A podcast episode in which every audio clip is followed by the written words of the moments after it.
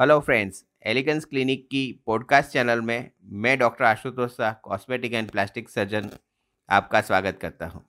आज का जो टॉपिक है, वो है फोरहेड शॉर्टनिंग दोस्तों फोरहेड काफ़ी लड़कियों का ये बहुत ही बड़ा होता है और ये लाइन जो हेयर लाइन काफ़ी ऊँची होती है तो हमेशा उनको यहाँ पे आगे गंजापन जैसा महसूस होता है। या बहुत ही चौड़ा फोरहेड होने से जो चेहरे की सिमेट्रिकल है, जैसे कि चीन से नाक नाक से आईब्रो और आईब्रो से बाल, वो मेंटेन नहीं रहते तो चेहरा अच्छा नहीं दिखता है।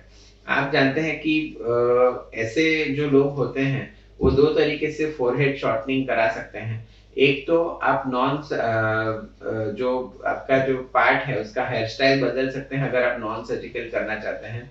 इसमें जो साधना कट है, जो पुराने जमाने में जो हीरोइन थी, जो साधना जी उन्होंने फ़ेमस किया था तो वो बाल यहाँ आगे आने से आपका फोरहेड काफ़ी कवर हो सकता है।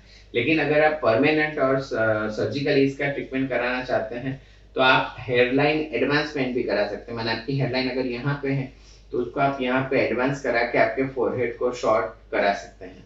और दोस्तों लेडीज़ में अगर उनके बाल पीछे नहीं जाते, उनकी हेयरलाइन जैसी नहीं होती, जैसे मेल्स में होती है तो वो सर्जिकली यहाँ की स्किन को ऐसे निकाल के भी आपके फोरहेड की स्किन को शॉर्ट कर सकते हैं।